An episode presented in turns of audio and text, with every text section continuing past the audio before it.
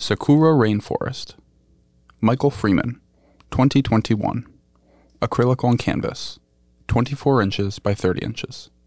This abstract piece is primarily red, black, and white. Hints of a mint green are also present and more prominent at the bottom of the piece. The top layer of the painting has two different sizes of glitter spread across the canvas one larger in size and one incredibly fine. When shown under a blacklight, the larger glitter pieces glow, displaying a more minimalistic abstract piece.